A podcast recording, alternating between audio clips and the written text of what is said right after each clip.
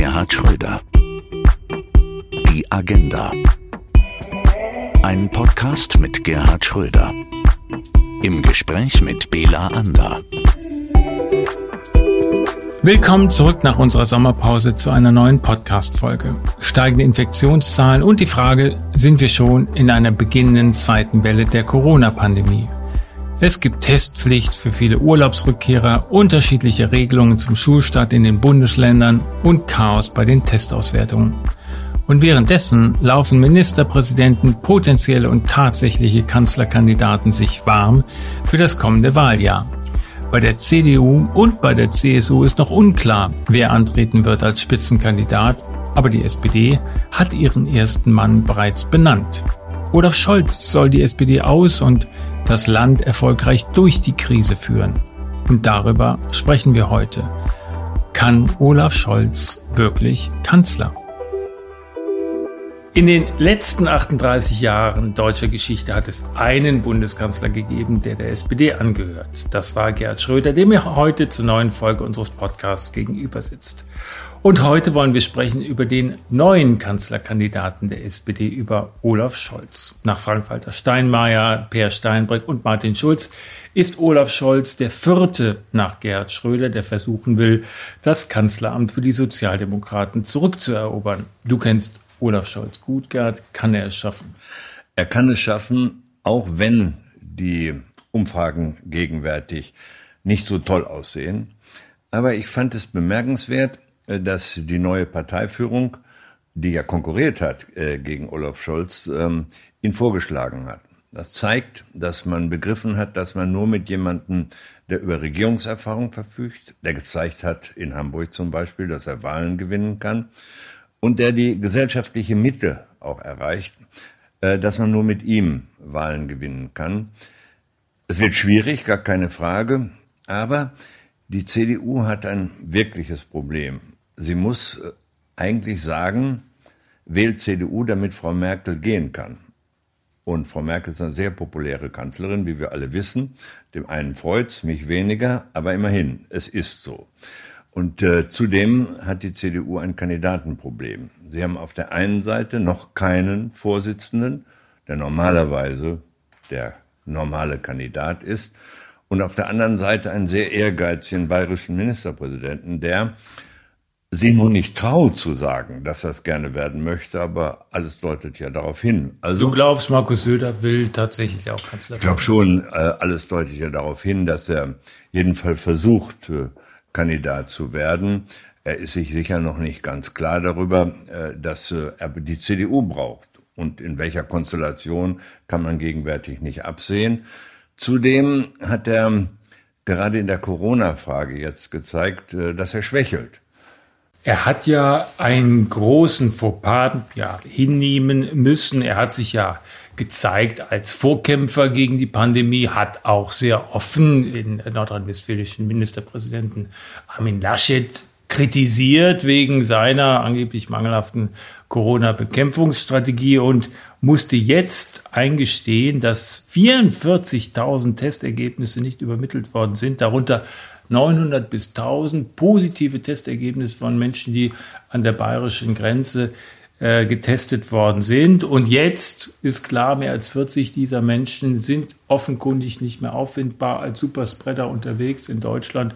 Und wenn man das mal hochrechnet, natürlich potenziell unglaublich gefährdend. Das ist schon. Das ist sicher eine Panne, die man ihm politisch zurechnen muss. Es gibt ja diesen berühmten Satz, den, glaube ich, Edmund Stoiber geprägt hat, über Bayern, äh, Lederhose und Laptop. Äh, Im Moment scheint es äh, jedenfalls so zu sein, dass da mehr Lederhose und weniger Laptop war. Das führt natürlich zu solchen Pannen und die ist es, mit der muss er umgehen.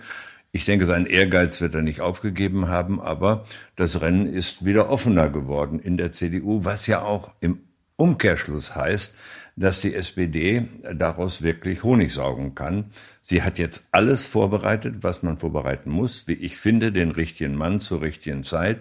Und es scheint auch so zu sein, äh, dass man weiß, äh, dass Olaf Scholz jemand ist, der ein vernünftiges Team bilden wird um sich herum und der im Übrigen auch strikt darauf achten wird, dass er bei der Programmatik und bei der Erarbeitung des Programmes nicht zu kurz kommt. Dessen bin ich sicher. Und insofern, ich habe ja gesagt, die Wahrscheinlichkeit nach den Umfragen ist ähm, weniger, als ich mir erhoffe, aber es ist deutlich besser geworden durch die Personalentscheidung und durch die Tatsache, äh, dass die Union riesige Schwierigkeiten hat. Ja, du hast dich geäußert auf deinem LinkedIn-Account äh, ziemlich rasch, nachdem Olaf Scholz vorgestellt wurde als Kanzlerkandidat. Und das hat einige überrascht, äh, denn du hattest nur kurz davor gesagt, naja, also wenn man den Umfragen traut, dann ist Schwarz-Grün eine wahrscheinlichere Variante bei der Bildung der kommenden Bundesregierung. Naja, das hat erst einmal damit zu tun, dass die Grünen ja heute eine im Grunde konservative Partei sind die große Schwierigkeiten haben, mit der SPD wirklich eine Koalition zu machen. Aber vielleicht ändert sich da Woran ja was. liegt das? Naja, das liegt an der Führung, äh, die ganz offenkundig eher konservative Leute sind und diejenigen, die früher die grüne Politik bestimmt haben, Trittin, Fischer, andere, man sieht das ja auch in Baden-Württemberg, äh, ist ja der dortige Ministerpräsident auch nicht die Speerspitze der Revolution, das kann man ja nun nicht sagen. Also von daher ist das eher eine neokonservative Partei geworden, bedauerlicherweise. Aber unabhängig davon gibt es Kräfte bei den Grünen, die sagen, na, so einfach ist auch wieder nicht. Und ähm, die SPD ist in den neuesten Umfragen stärker als äh, die Grünen. Insofern wachsen deren Bäume auch nicht in den Himmel. Das ist eine Chance für äh, Olaf Scholz und die SPD und ich bin ziemlich sicher, er wird sie nutzen. Also mein Pessimismus war vielleicht äh, zu früh zu groß. Nun sagt, wir gerade bei den Grünen sind, Robert Habeck ja, er will, dass die Grünen stärkste Partei werden. Ist das realistisch? Also das muss er selber mit sich ausmachen. Nach allem, was man sieht, äh, äh ist das nicht sehr realistisch. Äh, aber es gibt äh, ein, ein, Rennen zwischen äh, SPD auf der einen Seite, Grünen auf der anderen Seite. Und ich glaube, dass diejenigen, die von diesem neuen, sehr konservativen Kurs der Grünen äh, enttäuscht sind, dass die auch darüber nachdenken, SPD zu wählen. Und das ist auch eine Chance für Olaf Scholz und sein Team. Die Grünen waren ja schon mal nach Fukushima bei rund 20 Prozent. Das ging dann runter wieder auf 8 Prozent. Ist das so wie so ein ja, Soufflé, wenn man reinsticht, fällt das alles auseinander? Ich glaube, dass, äh, wenn man mal schaut, es allen recht machen zu wollen und nur von dem Satz Klima, Klima, Klima zu leben, nicht reicht, um die Bundesrepublik Deutschland zu regieren oder mitzuregieren. Das wird den Grünen noch deutlicher werden, als das bisher der Fall ist. Also da wird noch eine Menge nachzuholen sein. Und programmatisch ist die SPD äh, besser aufgestellt, auch was die sozialen Fragen angeht, äh, was die Fragen des Respekts vor gerade denen, die etwa in der Pandemiesituation hart gearbeitet haben und ohne die man doch das ganz positive Ergebnis in der Bekämpfung dieser Pandemie nicht hätte erreichen können. Da hat, äh, glaube ich, Olaf Stolz den ganz richtigen Punkt erwischt, äh, wenn er sagt, wir müssen dafür sorgen, dass die Gesellschaft zusammenbleibt und das heißt auch Respekt vor denen, die jeden Tag in den Fabriken, in den Verwaltungen ihre Arbeit machen guter Ansatz, wie ich finde, und der wird auch, äh, glaube ich, honoriert werden. Respekt ist so eines der Schlagworte von, von Olaf Scholz tatsächlich. Bei dir hat, war interessant, es gab noch einen weiteren, äh, neben viel Zustimmung, auch Kritikpunkt von deinen Followern auf LinkedIn. Die haben gesagt, naja, alles gut mit Olaf Scholz, aber diese Bereitschaft der SPD, die ausgesprochene Bereitschaft der SPD, eine Koalition mit der Linkspartei einzugehen, das ist doch völlig äh, verquer. Wie siehst du das? Ist die Linkspartei mittlerweile für die SPD auf Bundesebene tatsächlich ein möglicher Koalitionspartner? Ich bin da sehr skeptisch, das weiß man ja auch. Auf der anderen Seite muss man auch zur Kenntnis nehmen, dass die SPD sich nicht einmauern lassen darf von denen, die sagen, auf gar keinen Fall. Also wie Olaf Scholz es gesagt hat, wir schauen uns mal das Wahlergebnis an und dann gucken wir mal, mit wem gibt es eigentlich die größten Schnittmengen im Inhaltlichen, manchmal auch im Persönlichen. Ich bin skeptisch, was das angeht, aber ich halte es für richtig, wenn man sich nicht äh, einmauern lässt und sich nicht von anderen vorschreiben lässt, was man darf und was man nicht darf. Programmatisch äh, wird es sicher vor allen Dingen der Außen- und Sicherheitspolitik große Schwierigkeiten geben, gar keine Frage. Sicher auch in, der, in vielen Fragen der Wirtschaftspolitik. Aber wie gesagt, ähm, das sollen diejenigen entscheiden, die jetzt den Wahlkampf machen müssen und äh, die zu Recht sagen, wir schauen uns das Ergebnis an, aber denken gar nicht daran, uns tabuisieren zu lassen, was wir dürfen und was wir nicht dürfen. Nun bist du ja auch als eigentlich Mann der Mitte äh, in den Wahlkampf 1998 gegangen, hast viele Wähler tatsächlich auch angesprochen und auch programmatisch dann auch weiter mitgenommen über dein wirtschaftsnahes Programm und dadurch es möglich gemacht, die erste Koalition äh, auf Bundesebene mit den Grünen zu führen. Traust du so etwas auch Olaf Scholz zu, dass der diese Dreierkoalition in diesem Falle beieinander hält, also Linke, Grüne und SPD, als jemand, der die Mitte anspricht? Also zunächst einmal traue ich ihm zu, dass er das Land regieren kann. Das hat er bewiesen als Finanzminister. Er hat bewiesen, dass er Regierungserfahrung in anderen Bereichen hat, etwa als Hamburger erster Bürgermeister. Und äh, insofern denke ich, ist, hat er alle Voraussetzungen, die man haben muss, um Kanzler der Bundesrepublik Deutschland zu werden. Zudem hat er gar keine Frage auch die notwendige Härte, um dieses Amt auch auszuhalten im wahrsten Sinne des Wortes. Also von daher eine gute Entscheidung der SPD, gar keine Frage. Und ich gehöre zu denen, die sagen, diejenigen, die jetzt verantworten müssen, die müssen auch entscheiden. Und äh, ich gebe ja gerne den einen oder anderen Rat, aber wie hat Johannes Raum mal gesagt, äh, öffentliche Ratschläge sind mehr Schläge als Rat. Und deswegen will ich, was die Koalitionsfragen angeht, mich da zurückhalten. Du hast lange dafür gekämpft, Kanzlerkandidat zu werden, hast es 94 äh, versucht, 98 hast es dir erkämpft bist es geworden. Legendär dein Rütteln an den Gitterstäben des Bundeskanzleramtes und wie wir durch eine sehr gute Dokumentation bei Arte erfahren hat, soll es davon nicht nur ein einmaliges Event gegeben haben, sondern mehrfach gerüttelt worden sein von dir in mehreren Nächten am Kanzleramt. Warum wird das so gerne erzählt? Natürlich ist es eine schöne Anekdote, aber auf der anderen Seite zeigt es ja auch deinen unbedingten Willen, Kanzler oder das werden zu wollen. Und ohne diesen Anspruch, auch ohne diesen Willen äh, geht es, glaube ich, nicht, äh, das auch tatsächlich zu werden. Mein Eindruck war zumindest, dass ähm, diejenigen, die es versucht haben nach dir, nicht immer in der Vergangenheit diesen unbedingten Willen hatten. Warum ist dieser Wille grundsätzlich so wichtig? Ob die das hatten oder nicht hatten, äh, die es versucht haben, das will ich jetzt nicht kommentieren. Die haben es jedenfalls äh, mit äh, Nachdruck auch betrieben und äh, versucht ernsthaft ein gutes Ergebnis herauszuholen, was unter vielen Umständen leider nicht gelungen ist.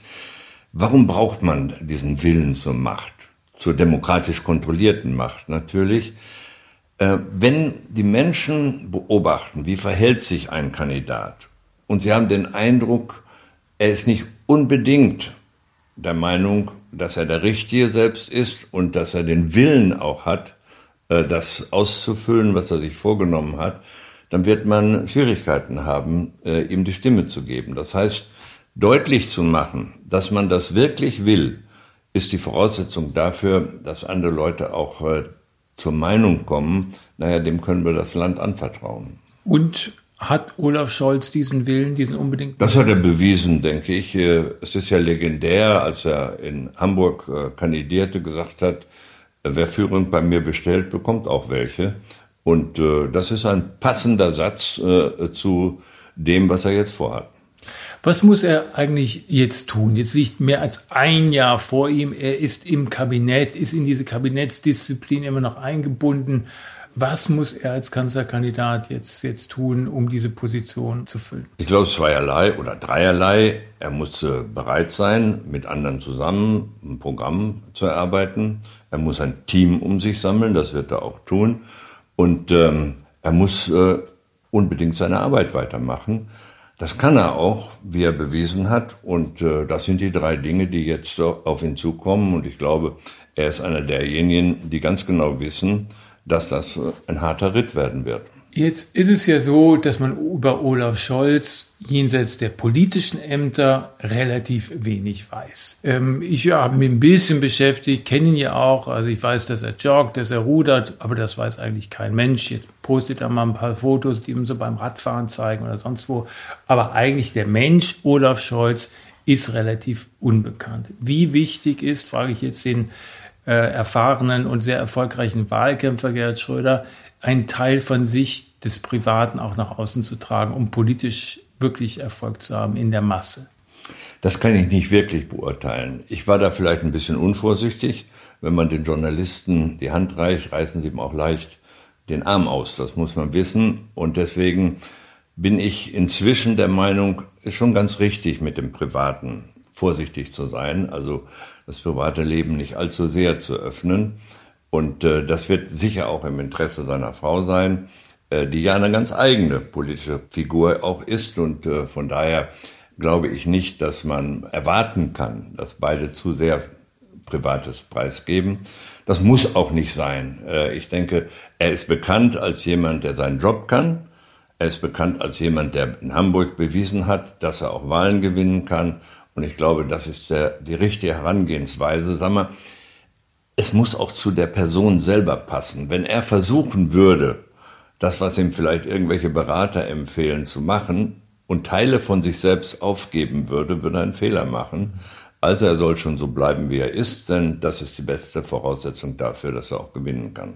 Jetzt ist es so, dass wir wahrscheinlich einen anderen Wahlkampf erleben werden. 20.000 Menschen auf dem Bonner Marktplatz wie bei dir wird es wohl möglich auch im nächsten Jahr nicht geben können weil äh, Corona uns möglicherweise noch länger begleiten wird. Also werden wir von ganz anderen Wahlkampfformen möglicherweise ausgehen.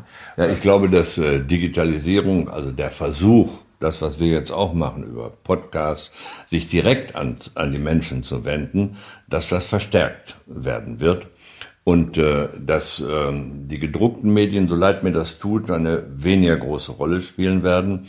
Also der direkte Kontakt zu den Wählerinnen und Wählern über die sogenannten sozialen Medien wird äh, mehr Bedeutung erlangen, als das jemals zuvor der Fall war. Das hat nicht nur, aber auch mit äh, der äh, Pandemie zu tun, gar keine Frage. Ist aber ein Trend, der so oder so bereits stattfindet. Und ich denke, dass äh, diejenigen, die ihm helfen werden, äh, den Wahlkampf zu führen, auch ganz genau wissen, äh, in welchen Medien Präsenz äh, verstärkt werden muss. Da bin ich eigentlich guten Mutes, dass man das dort kann. Wie stark ist die Möglichkeit eigentlich von jemandem gute Umfragewerte auf die Partei zu übertragen? Bei Olaf Scholz, wir wissen, das sind die Werte sehr gut für ihn persönlich. Für die SPD gehen sie nach oben, das ist erwähnt, aber ist natürlich noch weit von den Werten entfernt, die die CDU beispielsweise für sich verbuchen kann. Ich glaube, die persönlichen Werte und den Respekt, den eine einzelne Person genießt, den wird man nicht in vollem Umfang auf die Partei übertragen können. Aber da lässt sich was machen. Und zwar indem man keine Differenzen aufkommen lässt äh, zwischen den Positionen des Spitzenkandidaten und denen der Partei.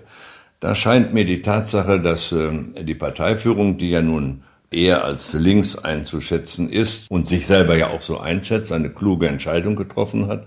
Mein Eindruck ist auch, dass diejenigen, die Teil der Parteiführung sind, nicht in der ersten Reihe stehen, verstanden haben, dass äh, sie jetzt zusammenstehen müssen, wenn daraus ein Ergebnis werden soll, das dem entspricht, was sich sicher alle wünschen und alle Mitglieder auch. Also der Nominierungsprozess und die Tatsache, dass sie Olaf Scholz ausgewählt haben, zeigt eigentlich, dass man verstanden hat in der Führung der SPD, dass man zusammenstehen muss.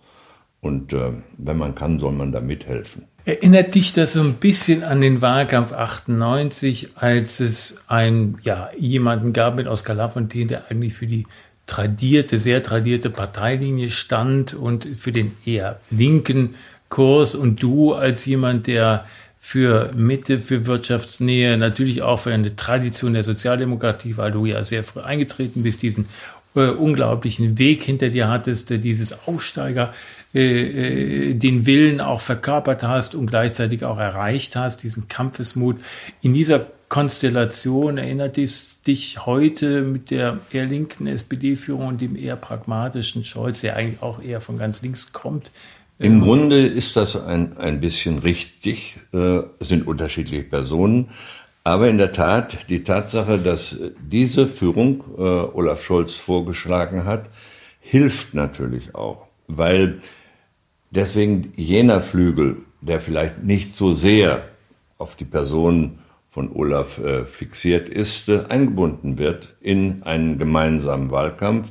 Insofern ist äh, die Tatsache, dass die Nominierung auf diese Weise erfolgte, auch hilfreich dafür, um die ganze Partei äh, zusammenzuhalten. Es war ja interessant, dass selbst jemand wie Kevin Kühnert, der eigentlich äh, der jemand sein müsste, der sich da sehr gegen Olaf Scholz aussprechen würde, könnte man erwarten, er das Gegenteil getan hat, er hat sich für Olaf Scholz ausgesprochen, er hat die Jusos, die gegen ihn waren, beruhigt und gesagt, ja, das wird schon alles.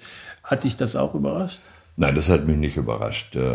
Denn ich glaube schon, äh, dass er jemand ist, der über genügend politischen Verstand verfügt, um zu wissen, dass man eine solche Partei nicht äh, mit Juso-Positionen in den Wahlkampf führen kann. Und deswegen hat mich das nicht überrascht, weil ich denke, das ist so ein Erfahrungsprozess, den der eine oder andere frühere Juso-Vorsitzende auch schon gemacht hat. Ich will da keine Namen nennen. Ja, ich überlege mal, wer auch mal Juso-Vorsitzender war. Ein erinnere ich, der ist hier im Raum. Und ich weiß nicht. ähm, es gibt drei Mühlsteine, die hängen eigentlich um, um den Hals von Olaf Scholz. Ähm, einer ist die Agenda 2010, die immer genannt wird, weil ihm vorgeworfen wird, er hat damals als dein Bundesgeschäftsführer der SPD diese Agenda 2010 mit durchgesetzt. Er ist dafür sehr abgestraft worden beim Parteitag in Bochum 2003, was dich sehr erbost hat und äh, musste dann auch wenig später oder ist wenig später danach dann auch zurückgetreten von diesem Amt, weil er nur eine knappe Mehrheit damals über 50 Prozent erzielt hatte. Wie siehst du das? Ist das, ähm, wir sind ja beide absolut für die Agenda 2010, die Mehrheit der Bevölkerung ist es auch immer noch. Ist das für Olaf Scholz eine, eine Belastung? Das glaube ich nicht, weil er kann ja mit gutem Grund darauf hinweisen, dass die Politik, die er jetzt für Deutschland und für Europa gemacht hat in dieser Pandemiekrise, dass äh, die nur möglich gewesen ist, weil Deutschland so stark ist, wirtschaftlich so stark ist. Sonst wären die Milliarden ja nicht aufzubringen gewesen. Und die Stärke äh, Deutschlands hat natürlich nicht nur, aber auch mit der Agenda zu tun. Insofern glaube ich nicht, dass das für ihn eine Belastung ist, sondern im Gegenteil, er kann und ich denke, er wird darauf verweisen, dass ohne die Reformprozesse, die wir in Deutschland früher begonnen haben als andere in Europa, die ökonomische Kraft Deutschlands nicht möglich wäre und damit auch Deutschlands Hilfe etwa in Südeuropa äh, gar nicht drin wäre. Von daher denke ich, äh, ist er in der guten Situation, darauf verweisen zu können, dass nicht zuletzt diese äh, ökonomische Kraft Deutschlands äh, Europa bisschen mehr zusammenhalten kann, als das sonst der Fall gewesen wäre. Zweiter Punkt, der sicherlich instrumentalisiert werden wird im Wahlkampf, ist der G20-Gipfel und die auswachsende Gewalt damals in Hamburg, als er erster Bürgermeister war. Das dritte Wirecard, wo seine Finanzministerium angeblich da zu wenig. Äh ich glaube nicht, dass äh, Hamburg eine Rolle spielen wird im Wahlkampf. Das kann ich mir gar nicht vorstellen. Aber äh, es wird natürlich versucht werden, ihm was anzuhängen. Aber er ist äh, erstens souverän und zweitens erfahren genug, das auch wirklich abzuwehren. Insofern denke ich, die üblichen Versuche, äh, das eine oder andere zu finden, was belastend wäre, wird es geben, gibt es in jedem Wahlkampf. Aber ich glaube nicht, dass das wirklich äh, an ihn richtig herankommen kann. Ich denke, dass er eine gute Chance hat, äh, die SPD zu neuer Stärke zu führen und äh, darauf sollte er sich jetzt konzentrieren. Es gibt ähm, ja potenziell drei Kanzlerkandidaten von Seiten der Union, Armin Laschet, Markus Söder, Friedrich Merz. Alle drei sind nicht auf Bundesebene aktiv, sondern bestenfalls in zwei Fällen, Laschet und Söder, Ministerpräsidenten. Olaf Scholz ist der Einzige, der auf Bundesebene aktiv ist. Ist das ein Vorteil? Weiß ich nicht. Äh, als ich 1998 kandidierte, war ich Ministerpräsident Niedersachsen. Insofern äh, hat das, glaube ich, nicht unbedingt mit dem Amt zu tun. Aber dieses spezifische Amt in der jetzigen Zeit, nämlich Finanzminister in Deutschland, äh, um auch Europa zusammenzuhalten, ist schon ein Vorteil, weil er nachweisen kann, dass nicht zuletzt er derjenige gewesen ist, der die Gipfelentscheidungen in dieser Dimension auch möglich gemacht hat. Das wird schon ein Vorteil sein, gar keine Frage. Äh, und die Tatsache, dass die Union ja noch nicht entschieden hat, wen sie überhaupt für kanzlerfähig hält, das ist sicher auch ein Vorteil in der nächsten Zeit. Vorteil die, für Scholz. Für, für Olaf Scholz, natürlich. Äh, wenn die äh, noch ein halbes Jahr brauchen, wird es natürlich große Schwierigkeiten äh, in der Diskussion in der CDU selber geben. Und insofern würde ich raten, äh, oder will ich sagen, dass was jetzt so früh entschieden worden ist, war richtig, Zeitpunkt richtig, der Mann ist richtig und die CDU wird Schwierigkeiten haben, äh, nachzuholen, was die SPD bereits vorgemacht hat. Wer wäre Olaf Scholz härtester Gegner, schwierigster Gegner? Das kann ich nicht sagen. Mit dieser Frage habe ich mich nicht beschäftigt. Das muss er selber tun. Äh, es ist unterschiedlich. Ähm, ich denke, äh, Herr Söder wäre jemand, der sozusagen einen anderen Führungsstil hat als Frau Merkel, während Herr Laschet äh, sicher eher jemand in dieser Richtung wäre. Aber weißt du, ich beschäftige mich wirklich nicht mit der Frage, wer der härteste Gegner sein könnte, sondern will, soweit ich das kann und Zeit habe, hilfreich sein, damit das Experiment gelingt, die SPD wieder so stark zu machen, wie es irgendwie geht. Du bist bereit, dich da also ich kann keinen Wahlkampf machen, wieso sollte ich? Äh, Kannst schon. Aber ich kann, aber, aber sagen wir mal so, äh, ich will äh, gerne da, wo ich hilfreich sein kann, mithelfen. Woher kennt ihr euch eigentlich, Olaf Scholz? Ich glaube, wir kennen uns schon seit Juso-Zeiten. Da war er Jungsozialist, ich glaube sogar Landesvorsitzender in Hamburg. Aber das ist schon so lange her, dass ich schon fast vergessen habe. Aber er war dann auf einmal in den 2000ern da. Äh, wie, wie kam dieser Kontakt? damals. Er wurde dann Bundesgeschäftsführer und äh, wie habt ihr euch damals? Also da war er ja nun kein, kein unbeschriebenes Blatt in Hamburg, schon lange nicht und äh, auch auf der Bundesebene nicht er ist ja jemand, der administrieren kann. Und das äh, war etwas, was wir gebraucht haben. Und das hat er ja auch gemacht. Hat dafür ja auch Kritik einstecken müssen. Aber immerhin hat er bewiesen, dass er äh, mit Verwaltungen umgehen kann, äh, dass er führen kann, wenn man das mal so sagen will. Ich weiß, du willst keine Ratschläge geben, aber zum Abschluss, wenn du aus deiner Erfahrung als wirklich jemand, der viele Wahlkämpfe sehr erfolgreich gemacht hat, in Niedersachsen ähm, die absolute Mehrheit geholt hat, auf Bundesebene zweimal die SPD ins Kanzleramt gebracht hat. Äh, wenn du Olaf Scholz einen Rat geben musst, worauf kommt es jetzt an? Ich würde ihm sagen, schlage die Trommel und fürchte dich nicht. Gerd Schröder, vielen Dank für dieses wunderbare Gespräch. In 14 Tagen erscheint die nächste Folge. Folgen Sie bis dahin auch Gerd Schröder auf LinkedIn. Hier gibt es regelmäßig aktuelle Statements und Videos vom Bundeskanzler AD. Bis dahin bleiben Sie gesund. Ihr Bela Ander. Gerhard Schröder. Die Agenda. Eine Produktion von ABC Communication.